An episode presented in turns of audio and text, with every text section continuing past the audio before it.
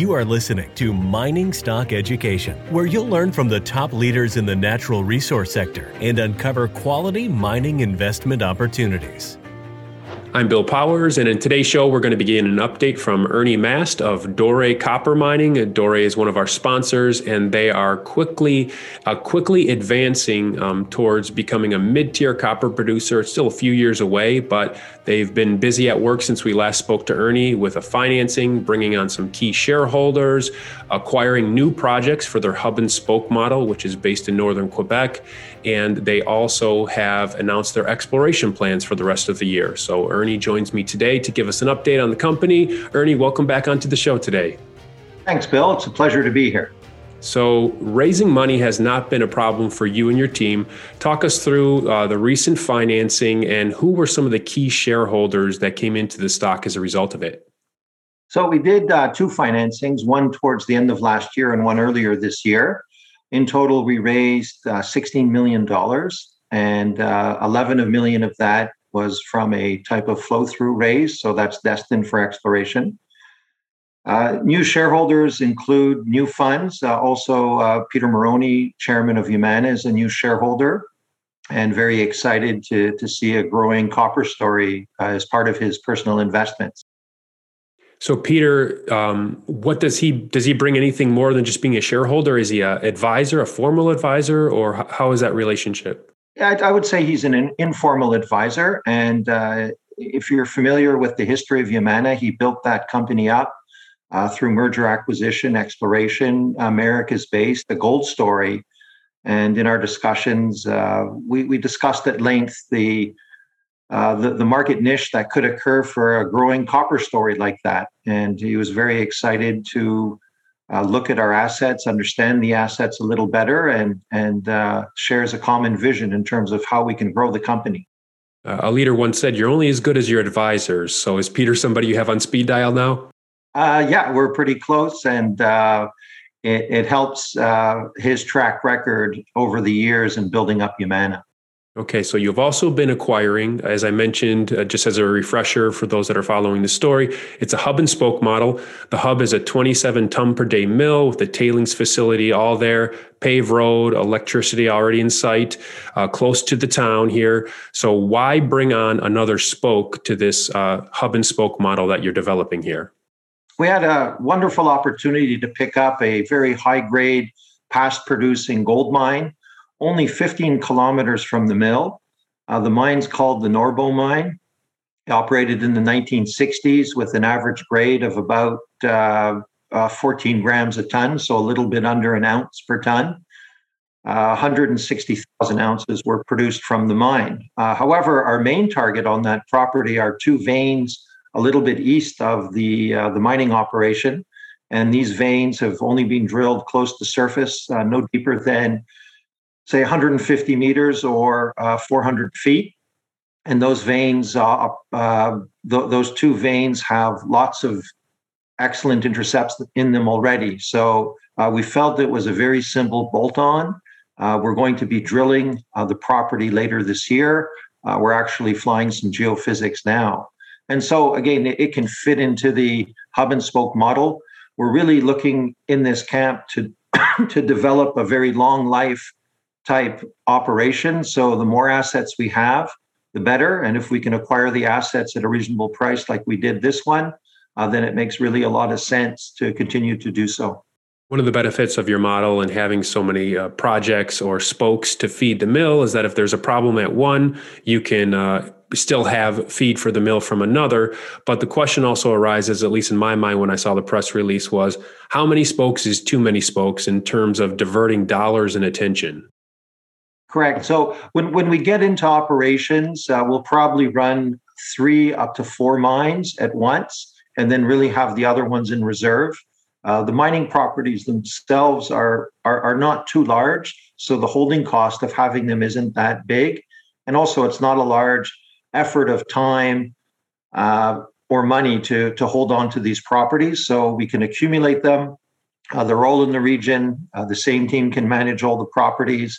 And then it just gives us that improved optionality as well, because some of our properties are higher grade copper and some are higher grade gold. So if we see something occurring in the market like now where we have a price of copper over $4 and maybe increasing and the price of gold is is still at a good price at $1700 uh, could go down a little bit could go up but we, we with that optionality we can choose what's the most economical way to run the business and uh, basically run the mines that we feel will give the uh, the best shareholder return. So it increases our flexibility, gives us optionality, uh, and and also a little bit of economies of scale when we're able to get closer to filling the mill.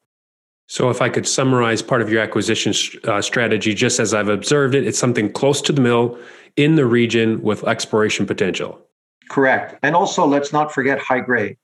Uh, when you're mining underground, uh, grade is king. Uh, when you're mining open pit, grade is king. But a lot of times, uh, you can cheat the grades in open pit by having an absolutely massive operation. In underground operations, uh, grade is truly king. And this was a 14 gram per ton operation. And uh, we, we feel it's in a high grade area of the camp. So that's one of the reasons also why we made the acquisition.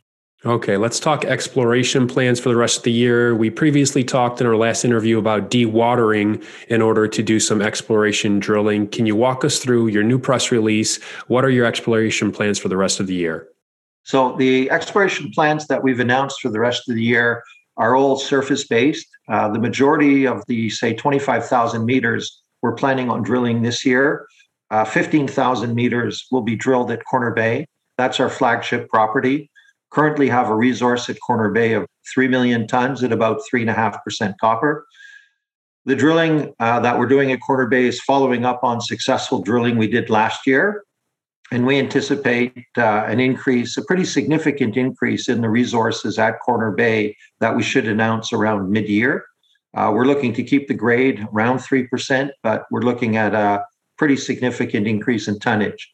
And with that, it becomes the cornerstone for the mining operations. We feel we'll have a good 12 to 15 year mine life just from Corner Bay.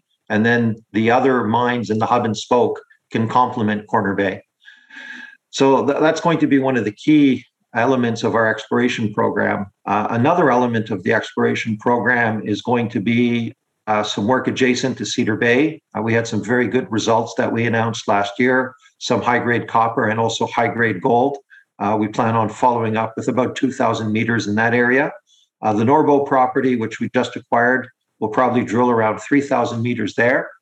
Uh, and then at the Joe Mann property, uh, we're currently doing a little bit of, um, we're redoing some resampling, whole core analysis from the work we did last year. We found the results uh, indicated uh, potentially a disseminated model could fit on that far west zone. Uh, so we're waiting for some results out, and then we'll clarify our drilling plans at Joe Mann. And then finally, uh, the company has other properties in the portfolio that we don't talk about a lot, but um, actually have really good greenfield or brownfield exploration potential. And so we'll be putting a few thousand meters into those properties as well. Are the assay labs up where you are? Are they backed up right now with all this drilling? Yeah, assay labs are backed up, and also that there was an impact of COVID nineteen on the assay labs. I think uh, some of the assay lab crews uh, had to go off work, and that backed things up a bit. So uh, we do have we do see a bit of a backlog. Uh, we're working with one of the more established firms, so uh, let's say our our turnaround times have gone up by maybe two weeks. Uh, nothing really that significant. Uh, and also, the drill crews have been pretty scarce in parts of Canada. But uh, we have our drill crew, two two crews working um, uh, since uh, we started drilling the beginning of last year, and those crews are available to us. So we haven't really been impacted by some of the supply chain issues that you've seen that potentially other companies have been impacted by. Another recent development is uh, people becoming more aware of the story. I understand some analyst coverage has been picked up on the company as well. Correct. So uh, we had analyst coverage by Paradigm announced late last year, and Cormark just uh, commenced their coverage of the stock. Uh, announced earlier this year, and we're in touch with other brokers in terms of increasing the coverage uh, sphere with the run up of the copper prices that we're seeing, and really the very strong perspectives for copper uh, for the next decade. uh, we we see there's a lot of broker interest, a lot of investor interest in the company because there's really so few copper stories out there, and and even less copper stories like ourselves who have high grade infrastructure in place and can be poised for a relatively uh, relatively rapid start of operations. As you field investor calls, what would you say is the key question or objection that you're getting from investors right now?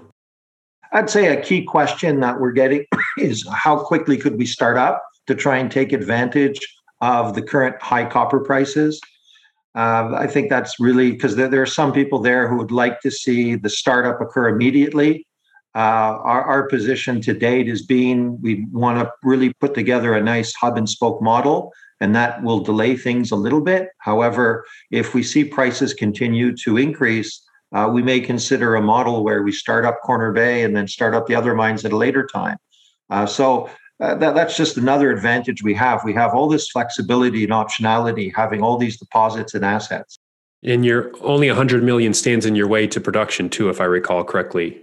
Yeah, a little bit more than that, but it depends really 100 million US, correct. And it really depends on the configuration. We could actually start up for maybe half of that if we wish to. However, it's going to be a it's going to be a smaller startup, obviously, and it's only going to be one mine as opposed to a couple of mines. So those are the things we'll have to to, to balance out as we go forward. Uh, so and and and so that's the number one question, and that's also actually the number one pushback because some people want to see us, uh, you know, uh, come out of the gates with a 15 year mine plan in a full mill, and other people want us to come out mean and lean and you know, run the mill maybe at less than half capacity, but run it as quick as you can from just one asset. Would you be willing to give us a stereotypical overview of the, the, the type of investor that wants you to start earlier and the, those that want you to proceed with a little more caution? I yeah, typically it's the retail investor and the and the small scale fund who wants us to uh, get going immediately, and it tends to be the bigger institutions that want to see a more uh, complete uh, startup, but, which is perfectly understandable because uh, each of them, uh, you know, have different timelines, and also each of them have different kind of target companies that they like to invest in.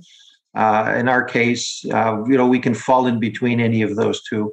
And I suppose from your perspective, when you're talking to the impatient investor, you can point to some other companies that have gone forward with just a PEA and it didn't work out so well, like Rubicon. Yeah, correct. Yeah. Uh, in our case, though, it's going to be a little different because our geological risk profile is really low. Uh, our Corner Bay property, uh, I'm not a geologist, but um, I'm pretty sure I, I, could I could run the geology department in that mine uh, just because the, the vein is, uh, uh, we know exactly where the vein is. The mineralization's unbelievably constant. And, um, and, and so, in in you know this is the type of mine actually that you could probably build after a PA. Uh, so so that's not really the risk. But some of the other properties we have have more challenging geology, and you need to do the drilling to make sure uh, uh to make sure that you know you know and understand the resources. And that's why after we do it after we do the PA, uh, we're planning on another study.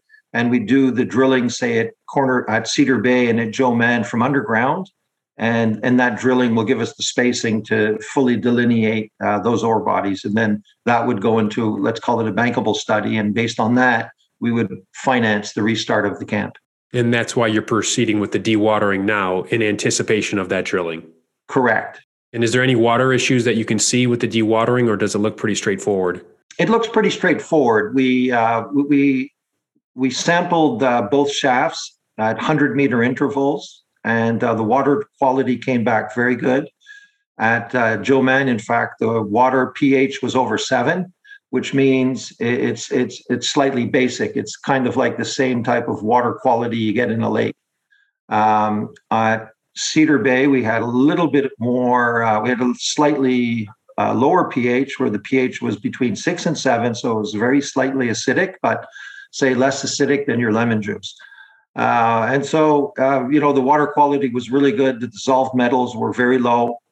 And so we anticipate a relatively straightforward water treatment process. Uh, we're going through the permit applications. There, there's even if the water quality is good, when you take water from a mine, uh, in the province of Quebec and it gets introduced into a natural body of water, you do have to do studies on um, the impact of the volume and the flow and the quality on that receiving body of water. And the receiving body of water has to be studied to a certain level before you can even apply. So that's kind of the timing that's involved. So we're looking to submit the permit towards the end of this month or early next month and get the permit towards the end of the year.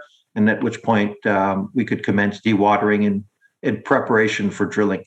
Okay, final question, Ernie. You are cashed up, so remind us what's in the treasury and how far will that take you?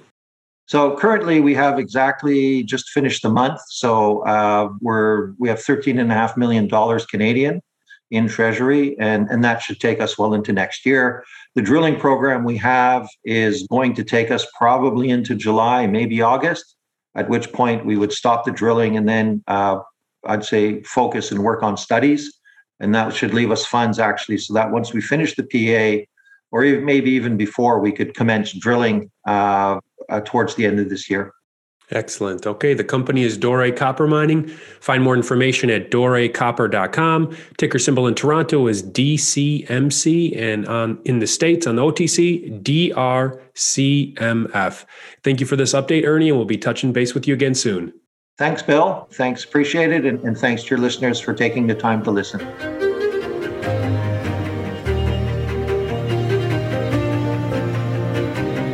Thank you for listening to Mining Stock Education. Please subscribe and share this show with like minded investors. Connect with us at miningstockeducation.com and sign up for our email list to stay in touch. Much success to you as you learn about, invest in, and profit from mining stocks the mining business is one that generates gigantic wealth. You know, a good drill hole that converts might cost fifty or hundred thousand dollars, and it might discover something worth a couple billion. There is no sector that I know of that has offered up as many predictable circumstances uh, where there was the possibility, certainly not the certainty, but the possibility of 10 for 1 returns, as there is in small cap and micro cap mining stocks concomitant with that, if you don't do the work, or even if you do do the work and don't discipline yourself on the sell side, there are very few places in the world where you can lose as much money as quickly as in mining stocks, too.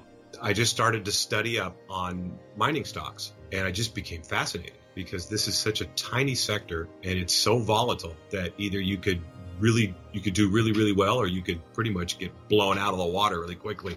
The mining sector is a very risky sector. It can take your money very, very quickly. Don't fall in love with stocks. Don't be overly confident and just do your work as best you can. Do your very best, but don't fall in love and don't get too overly confident because um, that's a recipe for disaster.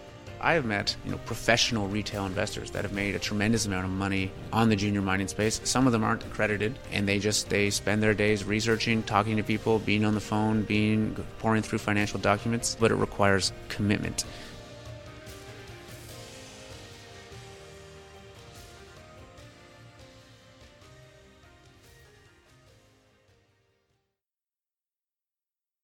This podcast is for informational purposes only and is not to be considered personal legal or investment advice or a recommendation to buy or sell securities or any other product. We make every effort to be accurate, but the information presented is not to be considered infallible. It may contain errors, and we offer no inferred or explicit warranty. If personal advice is needed, consult a qualified legal, tax, or investment professional. Do not base any investment decision on the information contained on miningstockeducation.com, our podcasts, or videos. Make sure you always conduct your own thorough due diligence before investing. Realize that we may hold equity positions in or be compensated by some of the companies we feature and therefore are biased and hold an obvious conflict of interest. For our full disclaimer, please visit our website.